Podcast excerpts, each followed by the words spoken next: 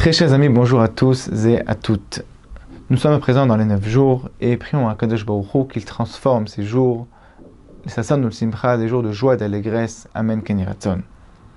Nous allons nous demander aujourd'hui quand est-ce qu'on doit porter les, les, et mettre le talit le jour de Tisha B'Av?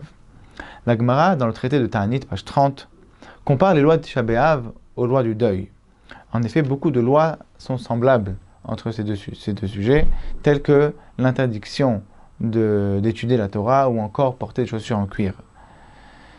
Euh, effectivement, on n'est pas tenu de déchirer son vêtement à mais il y a beaucoup de lois qui sont quand même ressemblantes. Et donc, on va se demander, est-ce que les téphilines aussi, ça va être comme l'endeuillé, qui ne mettra pas les téphilines le premier jour du deuil, ou bien non, on mettra les téphilines de Shabbat Alors, Ramam nous enseigne que bien qu'on a le droit de porter les téphilines de Shabbat toutefois, il rapporte que certains sages avaient l'habitude de ne pas porter du tout les téphilines le jour du Shabbat Comme l'endeuillé ne met pas les téphilines le premier jour du, deuil, alors au Shabbat aussi, on ne mettra pas les téphilines. Pourquoi?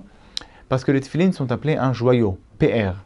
Et il n'est pas convenable à Tisha de porter un joyau. C'est marqué dans le pasouk, la soum, le aveletzion, PR tachatefer, pour mettre aux endeuillés de Sion un joyau à la place de la cendre. Donc on voit de là-bas, tant qu'on est encore à Tisha dans la cendre, il n'est pas convenable de mettre un joyau. Donc c'est pour ça que ces grands sages, et c'est l'avis du Maram de Rothenburg, qui était le maître du roche parmi les grands grands rishonim d'Europe, qui n'avait pas du tout l'habitude de mettre les téphilines et le talit le jour de Tisha B'Av. Le Ramban, dans son livre Torah à Adam, nous enseigne que malgré cette similitude entre les lois du deuil et de Tisha B'Av, on se doit de mettre les téphilines et le talit le jour de Tisha B'Av, car l'endeuillé lui-même n'est exempté des téphilines que le premier jour du deuil.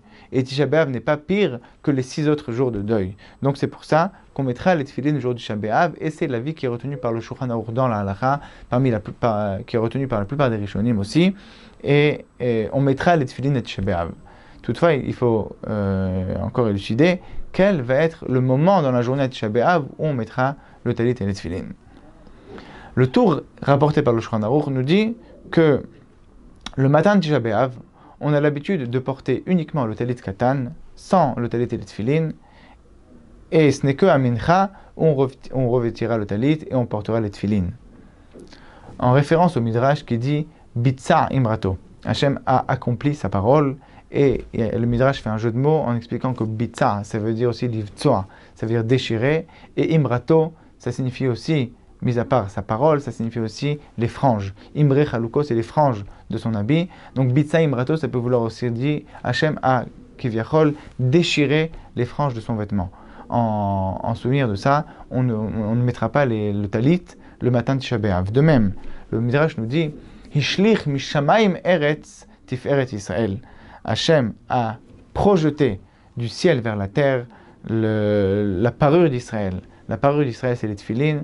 Donc c'est pour ça aussi que le matin de Shabbat on ne mettra pas les tefilines d'après le Shulchan Aruch. Mais à Mincha, c'est déjà un moment, un début de consolation. Ce sera le moment qui sera retenu pour mettre euh, les tefilines et revêtir le talit.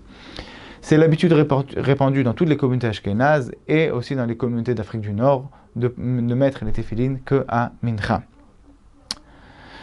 Le Chida rapporte au nom des Mekoubalim, au nom des Kabbalistes, qu'il euh, faudra mettre les tefilin à et le talit comme tous les jours, à la tefila de Shacharit.